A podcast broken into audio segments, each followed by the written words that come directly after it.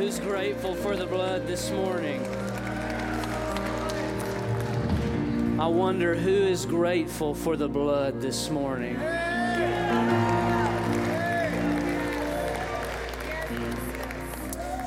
As you take your seats this morning, you can shake someone's hand, hug someone's neck. My name is Jordan Roberts, and my wife Holly and I, we have the great privilege of serving on the pastoral team here at the Gate Church and serving our senior pastor, Pastor Kathy Miller. We have an amazing team that we get to serve alongside, and it is a true privilege and an honor for me to be able to share with you all today. I have a very specific word to share with you today that I believe the Lord gave me to share just for you. Our team, we have been praying for you all for weeks because we knew that you were going to be here. Thank you, guys. We knew that you were going to be here. The Lord knew that you were going to be here. And the reason why we're all here today is to not go through motions. It's not to sing songs that are some familiar, some may not be. It's not just to spend some time with our natural kin and family. We're here today to celebrate. We're here today to connect to a living God who He has been orchestrating quite the magnificent story that we're going to get into in just a moment. And so, like I said, I'll get into that in just a moment, but I want to show honor to our senior pastor, Pastor Kathy Miller, this morning. I want to say thank you. I can't look at you, Pastor Kathy. I don't want to become emotional, but I want to say thank you for trusting me to do this job. I don't take it lightly. And I know we have so many special guests in the room today, but I have a very special guest who is here with me today. And since I have the microphone, I'm going to take time to honor my one and my only mother, who is here all the way from Georgia today. Come on, stand up, Mom. Let them see you. Do a spin. My mom's name is Lisa, and my dad's name is Greg. My mom and dad are pastors in a small town in Georgia called Hiawassee. And some of you are probably familiar with Hiawassee, Oklahoma. We've got one in Georgia, too. We're the original one, I think. But I want to say to you all, so that you all know,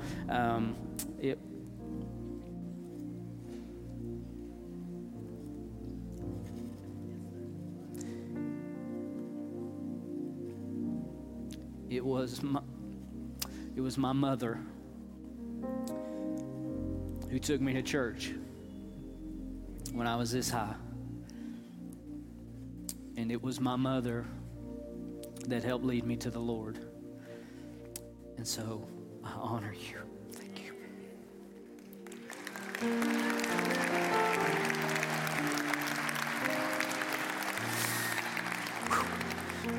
Now, sorry, y'all, it's my mama, okay? Now, just give me a minute. We're the real deal around here.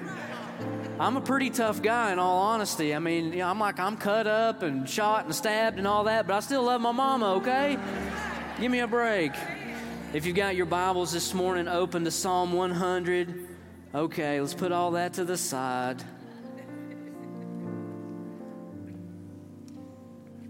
Psalm 100. We're going to start in verse 3, a very simple scripture to get us going today. I'm not going to overwhelm you with scripture. And if you'll give me your attention for just a few moments, we're going to dive into a very beautiful story that I believe is very real and relevant for all of us here today. Psalm 103 says this: "Know that the Lord, He is God. It is He who has made us, and not we ourselves. We are His people and the sheep of His pasture." And if you don't mind, I'd like to pray just briefly. You can pray with me if you like. Lord, I ask that you use me today. Help me to tell your story well. Help me to speak clearly and accurately. Holy Spirit, please use me. Lord, my trust is in you and in your word, that it will do today what it has always done, that it will draw men and women to you, and that it'll change their lives. Now, if you're ready for the word of God to touch and impact your life, just say, I'm ready. Amen. Amen and amen. Thank you, Sarah. So I want to tell you a story, and if you hang with me, we're going to move quickly. This is a story that many of us know and some may not, and if you don't, that's okay. But in the middle of this story, there's a question that as I have read the scriptures and if I have read this story, I find myself asking this very simple question. At every section and every part of the story, I come to an end, the end of that particular part of the story, and I say to myself, I wonder why. Look at your neighbor and say, I wonder why. And so we know, many of us are familiar with the creation story and how God began our story as a species and as a race. I don't believe that we all came from two meteors bumping together somewhere outside of Jupiter and we magically found ourselves here. I believe an all-powerful Creator God spoke out of His mouth and we came into being, and that He formed us and all of our common ancestor, Adam and Eve. He formed them out of the dust of the ground. And God put us in a garden that was beautiful and full of plenty and bounty. Everywhere they looked, there was food for their belly and food for their soul. And God would walk with them in the cool of the day. But our ancestors, they turned their back on God, and they essentially said this: we will be our own God. We will decide for ourselves what is right and wrong. And after God was so good and so generous, He didn't give Adam and Eve what they deserved. And so there was a penalty to be paid for their sin, but God allowed Adam and Eve to enjoy 900 more years of life. When I look at that simple fact alone, I'm confronted with this, that God is compassionate, that He's patient, and He's merciful, even when Adam and Eve didn't deserve it. And when I think about this, I ask myself a question. I wonder why. Look at your neighbor and tell him, say, I wonder why. And Cain, their sons Cain and Abel, stayed true to form. There was an argument over how worship was to be done. And Cain killed his brother Abel in cold blood. The first murder was over how we're going to worship God. And so God comes down to deal with it and says, I hear innocent blood crying out to me from the ground. And so we would say this, simple justice says that there's an eye for an eye, and that if there's a murder, then we should kill someone in return, but God doesn't do that. God allows Cain to live. When I think about why God was so merciful to a murderer, He allowed him to live. He allowed him to continue on his life, and the scripture says that Cain was still fruitful and he still multiplied. There was a place even for Cain. I wonder why. I wonder why God made a way for a murderer. As time went on, mankind multiplied and we started to fill the earth. But everywhere we went, we took our wickedness with us. But God was patient and He waited, giving us opportunity after opportunity until there was only one righteous man left. His name was Noah. And so to save the future generations from being cursed with the wickedness of their fathers, God says, I've got to save this thing. I need to save my created people. So He says, I'm going to have to do something drastic to accommodate, to make room for the drastic measure of our wickedness. I'm going to have to cleanse the earth and start over. And so God uses one man to build a boat. He uses one man to survive a flood, and so Noah and his family gave us all a fresh start. When you look at the wickedness that was on the planet, the debauchery, the murder, the evil that was at work on the planet when Noah was alive. And then I look at God spared us. He saved us. He made a way for us. I wonder why. Look at your neighbor and say, I wonder why. Noah and his family survived the flood, and we repopulate the earth, and things do level out a bit. There's some bumps in the road. But everywhere we go, we messed it up. Time and again, God gives us another chance and another chance. And so we find ourselves almost adrift. We're continuing this same pattern, and there's no light at the end of the tunnel. We're separated because of our sin. We're separated from our Creator God. But then God starts to do a new thing again. And He calls the grandson of a moon worshiper to start a family. His name was Abraham. God took Abraham out of pagan worship, and He sent him to the desert to start a new family. God was doing a new work.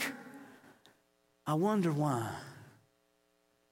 I wonder why God hasn't given up yet. I wonder why He kept trying. Abraham's family grows. He was an old man, but God kept His word, and He calls people in their 90s to have children.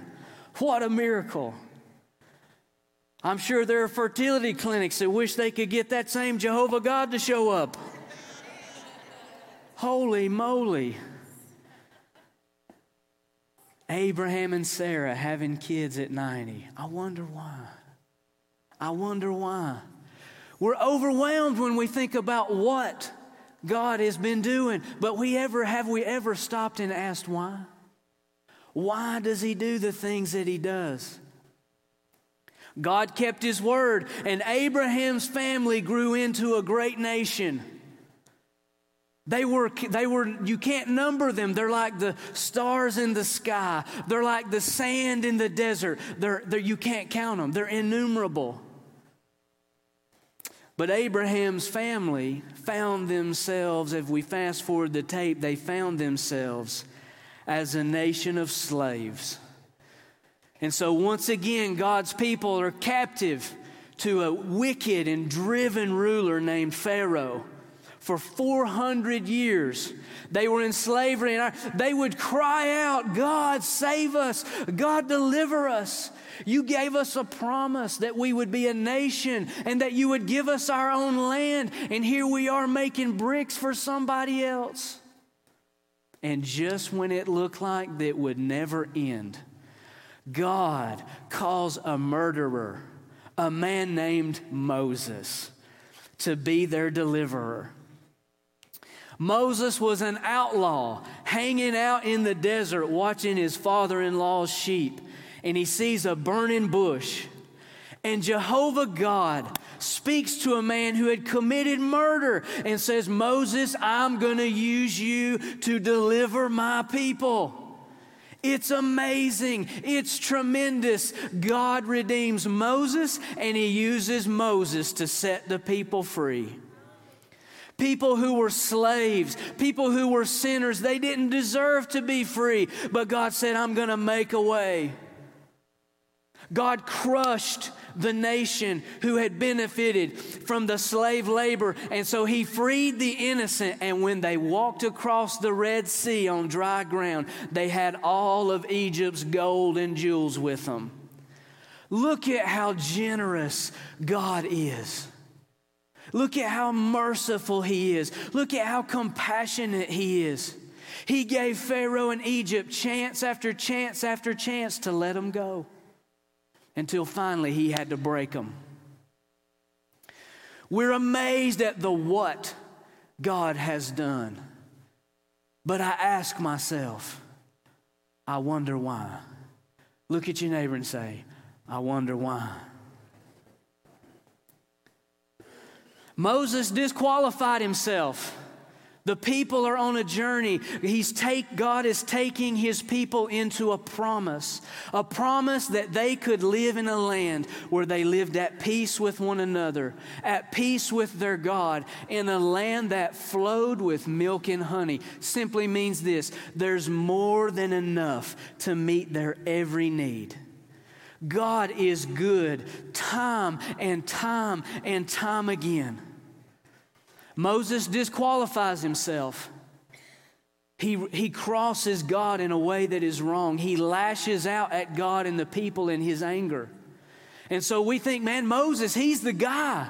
He's taking us to the promise, but then God says, he can't go. What are we going to do? God raises up one of Moses' lieutenants, a man named Joshua, and he turns him into a general. And so they put the ark in front of the nation and they cross over the Jordan River into the promised land. God leading the way and a general to command the people. God makes a way one more time. And through storm and through battle, God uses a prostitute and he uses spies and he uses trumpets to break the walls of a fortress city, and the people take all the stuff without one sword having to be pulled from its sheath. Look at how good God is. He's miraculous and he's faithful. He uses people that don't deserve to be used. He gives people what they don't deserve. He gives goodness when we're fickle and when we're wicked. I wonder why. Have you ever asked yourself, I wonder why? We know he gives a promise. We know he keeps his word. But I wonder why. The people inherit the land. God keeps his word. Joshua dies and we don't have anyone to rule the people. God raises up men and women called judges, who were the most bizarre ensemble of heroes that you have ever seen. They're not Spider-Man, they're not Batman, they're not Superman, they're not Thor, they're not any of the other heroes that we have and we go and watch the movies today. These people were cowards. They were. They were cowards. Now let me help you. God even used a woman to lead a nation where traditionally women didn't do much leading. What am I saying? God picks the unlikely and the unqualified and he says, I'm going to use you. So we have Deborah, Gideon, Elon, Jephthah, and Samson. Now, I don't know if you know this, but Samson looked a lot like me. Now, most of you may not know, not long ago, I had real long curly hair. It was gorgeous. And my wife would just hold my head in her lap, and she just loved to just touch this beautiful curly hair. And she'd rub my head a little bit, stroke my hair, and I'm like, where is me some Philistines? Does somebody need an attitude adjustment? Because I'm looking to hand one out. Give me a jawbone. Ready to go to work. God used the most unlikely of heroes.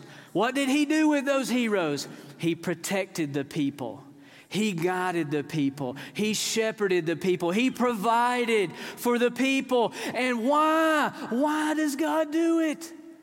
Look at your neighbor and say, I wonder why. I know you're growing weary, but hang with me. After the age of judges, the people say, God, we want a king. All the other nations around us have kings, and they're doing pretty well. We want a king too. This hurt the heart of God, because God said to them, don't you know I've been your king? Who brought you out? Who made a way? Who broke Egypt? Who parted the Red Sea? Who fed you in the desert? Who raised up Moses and Joshua? Who used all those people? It was me, guys. But God was patient and he was kind. And he said, if you want a king, you can have one. And so the people and God, they worked together and they picked Saul, the first king of Israel, real tall and handsome, broad-shouldered, slim in the waist, but he was a coward. He couldn't obey. He was prideful. When God would come on him, he would prophesy, and he would be mighty in battle. But then the thing would go well, and then Saul would become lifted up in his own self. The first king right out of the gate was a dismal failure. But guess what? God doesn't pack up and leave and go home. God stays faithful, and he raises up a humble shepherd who liked to worship. And God said, I'm going to use him to try to turn this thing back in the right direction. God was faithful. He picked the most unlikely candidate. He used King David to kill giants and win battles. He used King David to bring the ark, the presence of God, back into Zion and put it right smack in the middle of God's people. God was so faithful. He saved the nation time and again. Miracle after miracle. As people, they would fail. The kings would fail. But God had a steady hand. He was consistent and he was true. He never forgot one of his promises. It's amazing what he has done. But have you ever asked yourself why? Why does he do what he does? After the age of kings, for hundreds of years, there were terrible kings. Terrible. They would worship false gods. They became pagans. They were marrying women who were leading them into pagan worship. There's a good note for somebody right there if you're single. Just jot that down, okay? The kings would lead the nation astray. God started raising up prophets. Men who would speak the word of the Lord. One of the most notable was Elijah. Not to judge the nation, but to save it. Elijah called the people of Israel together and he said, we've been worshiping too many gods, and today we're going to decide who we're going to worship. You need to turn back to the God of Abraham, Isaac, and Jacob, and to show you that he's real, we're going to call down some fire. He probably looked and sounded like a lunatic right up until he prayed, and here comes a tornado of fire out of heaven. What is God doing? He's saying, don't leave me. Don't leave me. Look, I'm real. I'm still here for you, Israel. I'm still committed to you. I'm still in it to win it. Yeah. Prophet after prophet, the people would go astray. And God would raise up a man or woman of God who would speak the word with boldness. They would perform miracles that defied the laws of nature.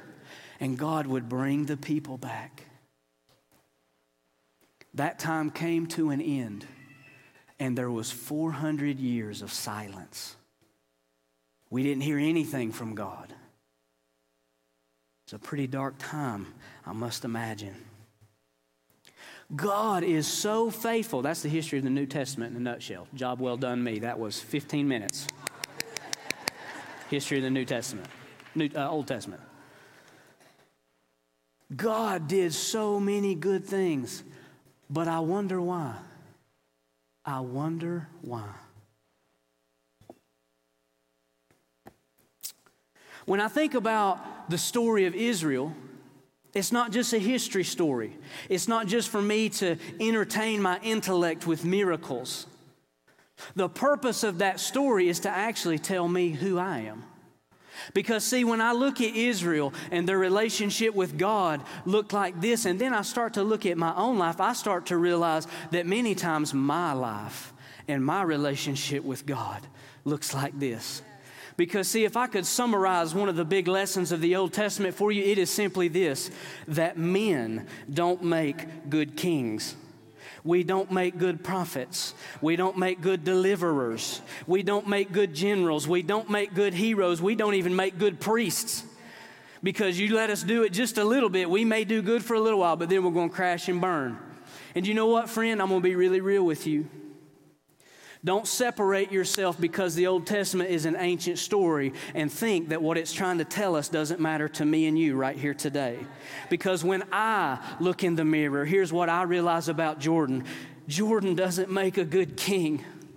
Jordan doesn't make a good priest. Jordan doesn't make a good general. Jordan doesn't make a good husband or a good father. That on my best day when God is with me, I'll do really good. But if you leave me to my own devices, I will crash and burn every time. And I love you enough to tell you the truth, friend, that you're the same way. I'm not out to get you. I'm not out to point my finger at you, but I love you enough to remind you that you are where you are because God has kept you. Even when you couldn't see it, even when you didn't understand, even when you didn't think you deserved it, God has watched for you. He has provided for you. He has cared for you. When you turned your back on Him, He didn't turn His back on you. When you were out doing your own thing, His sole focus was looking at you, making a way for you, keeping you healthy, keeping you safe, keeping you out of jail, keeping you from being stuck in the bottom of a bottle. Come on, people. He was faithful to you. He's faithful to me, just like He was the people of Israel. Yes. Have you ever thought about what He's done, but then stopped and asked yourself, I wonder why? Why? Why is He so faithful? Why is He so good? Oh, I don't deserve it. I wonder why. And after 400 years of silence, God keeps His ultimate promise. I'm going to give you a Messiah. Now, that's a big word. It's all-encompassing. Remember I said that we don't make good priests, kings, generals, prophets, deliverers, heroes. If only there was a man who He was good at all of those things, then maybe we might have a shot. There might be hope that that man could lead us and reconnect us to our Creator, and that He might could redeem or save this whole big thing that's always a mess. And then here comes Jesus. The Scripture says that He wasn't much to look at and that He didn't fit the bill of what it meant to be famous or successful, and that He was quite literally overlooked by the people who grew up around Him. You know what that means? He's a normal guy. He was a normal guy. The ladies didn't whisper about how handsome he was when he walked down the street. They weren't lining up to marry him because he was an eligible bachelor. He was actually a humble carpenter. Oh, somebody. I hope that somebody got some hope out of what I just said right there. He wasn't famous. He wasn't rich. But He was our promised one. He was our promised one. So God gives us His best. We have the Scripture in Hebrews 1 that says this. God, who at various times in various ways spoke in times past to the forefathers by the prophets, God has in these last days spoken to us by His Son, whom He has appointed heir of all things, through whom also He made the worlds, who being the brightness of God's glory and the express image of God's person, and Jesus, He upheld all things by the word of His power, and He had by Himself purged our sins, and then He sat down at the right hand of the Father. Now that's beautiful language, simply telling you this, that all those guys that you read about in the Old Testament, they're just a shadow. They're just a type. They're just a form. They're just a mold. But then Jesus, He has now come on the scene, and He is God incarnate. And we've been asking, why has God been doing what He's been doing? Jesus has come to tell us. He's the one. He's come to tell us everything we've ever wondered about God. So if I may, let me describe him to you. Jesus was humble. He was faithful. He was diligent. And he was kind. He was compassionate. He honored his parents. He kept the law. He was kind to children. He cared for widows. Jesus elevated women, and he recruited the overlooked. He showed no favoritism to the famous and wealthy. He fed the hungry. He freed the oppressed. He caused the lame to walk, and he made the blind to see. Jesus was human, and he was God. He was stripped. He was mocked. He was beaten. He was whipped. He came to pay the price for Israel's sin, for the nations of the world's sin. He came to pay the price for your sin, and he came to pay the price for mine. I want you to know about who he is and what he's done. He's the center of everything. That's who I want to rule. I don't know about you. That's who I vote for. All the way. That's the guy. But there was a problem. This amazing man, we really had him at his fullest for about three and a half years. And everything that he did was so tremendous. But then the worst. Then that.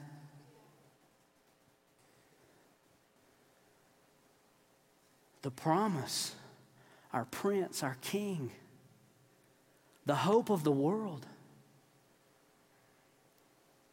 And what did we do? The same thing we've been doing for a long time. We turned our back on God, and we put him on that tree. And when I think about all the what God has done in the Old Testament and what he's done in my life, it's so much we can barely cram it into 30 minutes of a monologue. But I really find myself asking why? Why would he do that? What's he trying to tell me? Why did he pay the price for me? Why did he save me? I'm just a guy. I was born on Arwood Hill, raised on Arwood Hill in Hiawassee, Georgia. You don't know where that is, and if you Google it, you may not find it. Our little house where we grew up, it was pretty rough in the early days for Mom and Dad, and the floor was falling out of the back part of it. And we'd like lay under blankets to stay warm in the winter. And my mom would like cuddle me, you know. I'm a nobody. I went to a bad school, not really educated. I don't deserve anything that God's given me. Why? Why are you here? Why is he giving you what he's given you? I see so many families. Do you deserve that? Why? Why did he do that? This is why. I came here to tell you this very simple truth. You want to know why? Because God loves you. You've not heard me say that word all morning. I've saved it for this moment because you need to hear it. It's our story. It's what God has been up to all this time. He has saved us. He's healed us. He's provided for us. He's fought for us. He was the light at night. He was the cloud by day. He's done everything he's done for you because he loves you.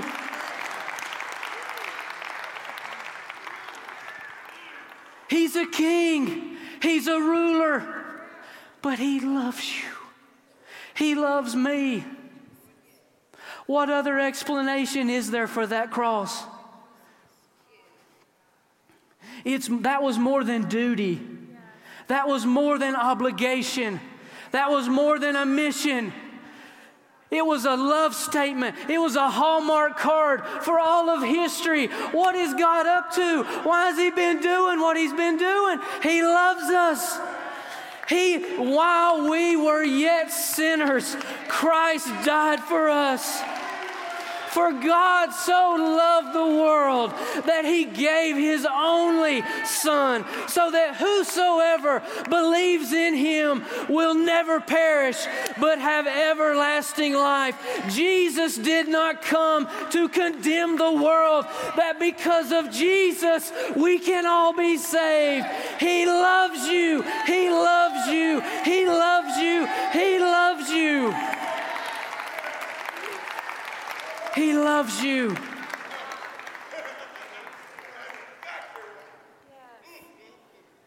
The book of John says that Jesus was the light of the world, and that light came, God's Word made incarnate. It was by him and through him that everything was made. And he shone like a light in the darkness, but the darkness could not overcome it. I've got good news for you today.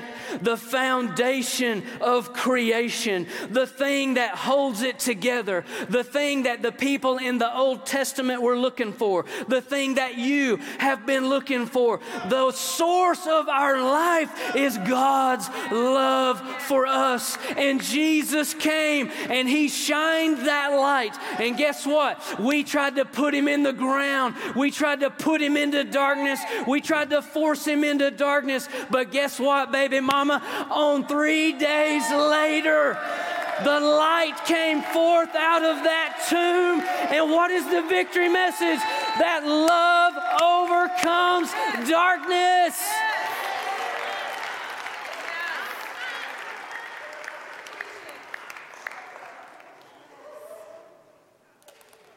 Band, come help me.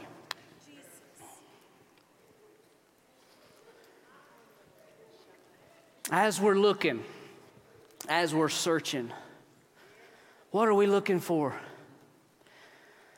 We're looking for the source of our life. I don't know about you, but you know what I've learned?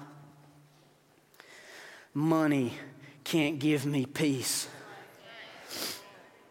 Bigger houses don't give me security.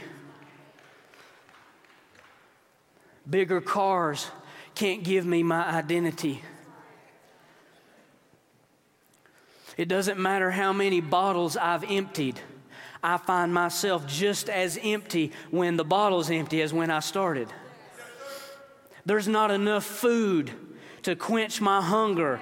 There's not enough wine to quench my thirst. All sin, philosophically speaking, is simply this: you're looking in the wrong place for the wrong thing. I once heard a song that said something like this: even lovers aren't always loyal. No matter where you go, looking to be fulfilled. No matter where you go, looking to have an identity. It'll never fill you. There is only one thing that will fill you. There's only one thing that will give you peace, contentment, and rest. And you cannot believe me. You cannot take my word for it. You can keep looking all you want to. But one day you'll reach out to me and you'll let me know that I was right. There is one thing that will satisfy you. There is one thing that will give you green pastures and still waters. David said this: God, my soul is like the deer that's in the desert panting for water. My soul cries out for you. The only thing that will fill you is the love of God. It's the only thing.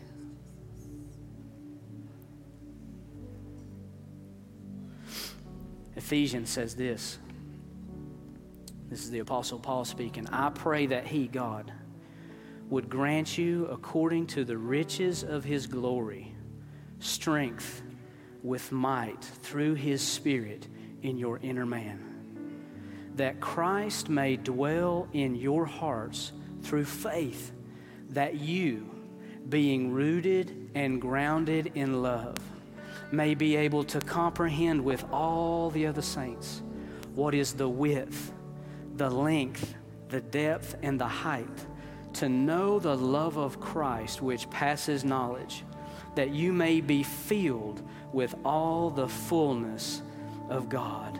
Now to him who is able to do exceedingly abundantly above all that we can ask or think, according to the power that works in us, to him be glory in the church. What is the Apostle Paul telling us?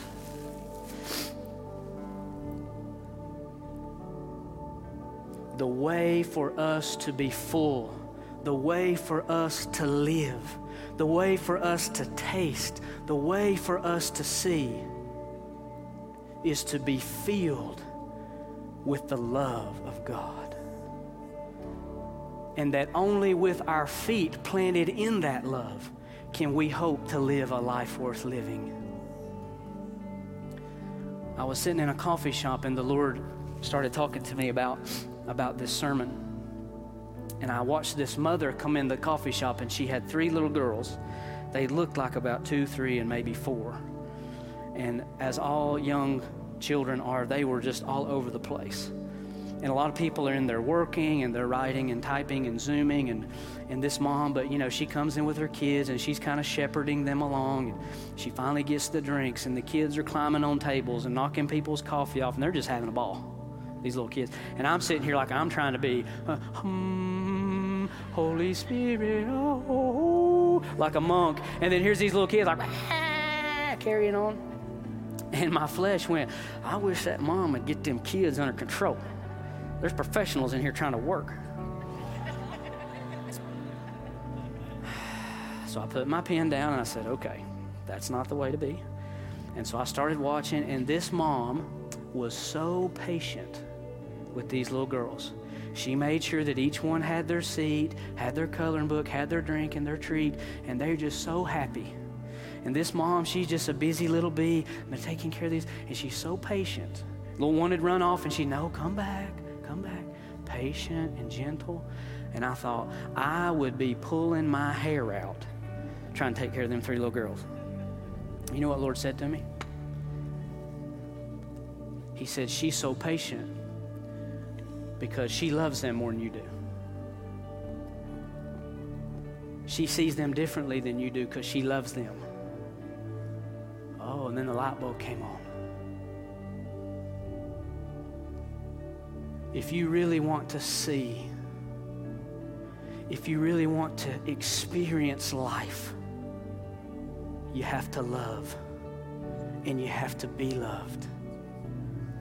Now, there's two kinds of people in this room. Some people who may say, man, my life has been really tough, and I don't know that I know very much about this love stuff that you're talking about.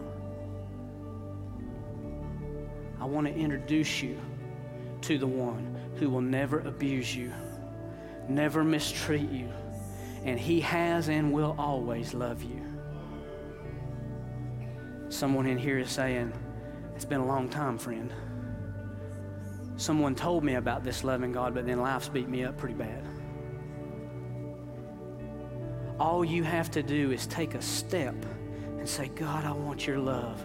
And he will run at you like the father ran at the prodigal son. He will meet you on the road coming.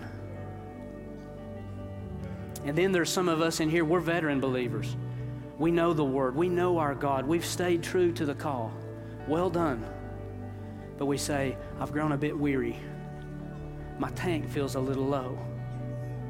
I want to help get your tank full today, because today is about life, and today is about victory, and I'm going to help introduce you to the one who gave it to you. Does that feel okay? Stand on your feet with me if you don't mind. If you're in this room today and you say, I don't know God, I don't know this Lord and Savior Jesus who has given us all this love, I don't know him, I want to introduce you. And so I don't want anything from you. I'm not going to embarrass you. I'm not going to call your name. But if you will do something for me, if you're here today and you say, I want to know this God, and I want to know this Jesus who loves me. I want to be a part of this story, this love story. I want to be a part. If that's you, will you do something for me? You just raise your hand up. Just slip your hand up for me. I don't want anything from you. I just want to help introduce you to the one who loves you. Yes, I see hands. I see hands. Yes, thank you. Thank you. Thank you. Yes, thank you. Thank you. Thank you. Yes, yes, yes, yes, yes, yes, yes, yes, yes. I'm going to lead you in a simple prayer in just a moment. If you're here today and you say, it's been a while, preacher, I want to reconnect. I want to get my tank filled back up again. If that's you in here today, just slip your hand up at me and you say, man, it's been a while. I need a fresh start. I need a fresh look. Yes, ma'am, I see your hand. Yes, yes, yes, yes. Come on, church, help me. Yes, yes, yes, yes, yes, yes, yes.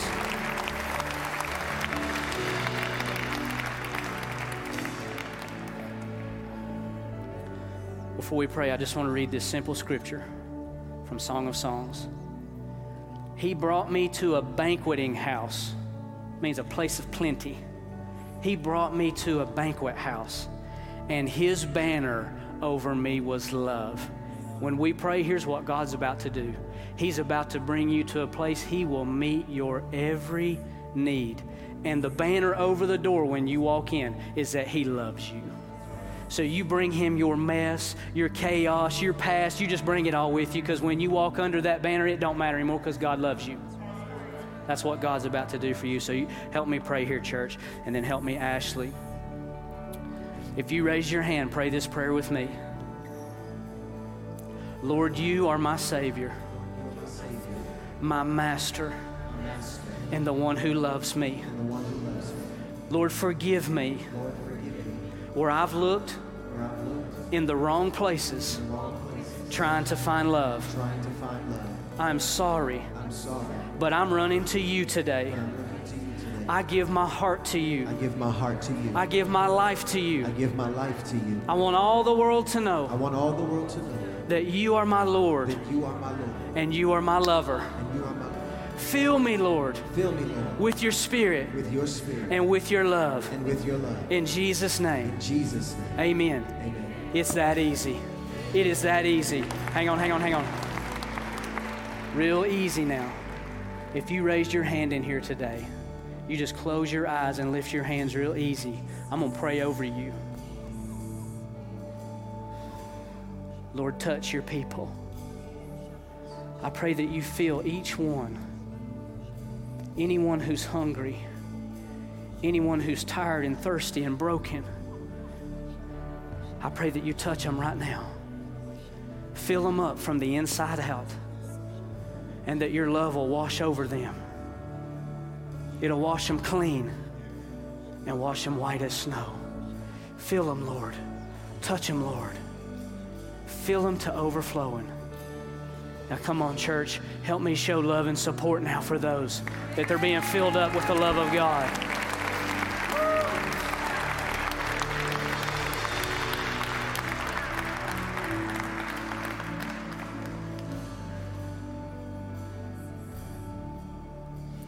Our prayer teams are going to come to the front. If you just prayed that prayer with me, we want to agree with you to consecrate that prayer.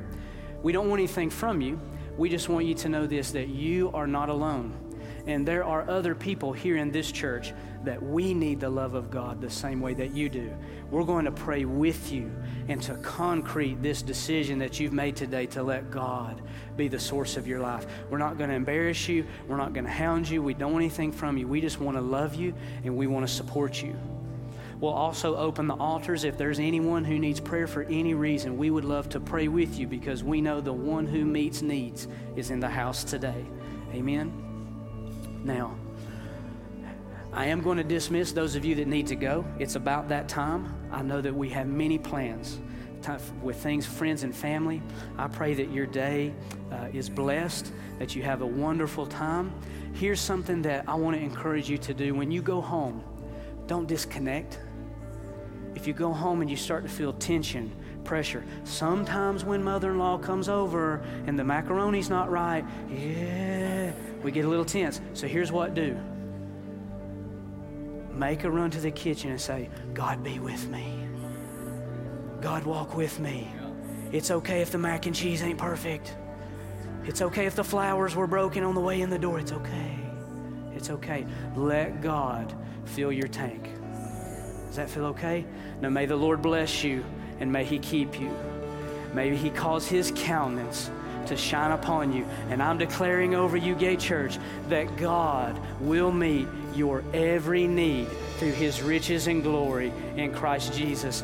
Thank you. You have been a tremendous audience for us today. It's an honor and a privilege for us to host you and to worship with you. If you need to go, go and be blessed. If you want to stay in the presence or you want to come for prayer, please come now at this time.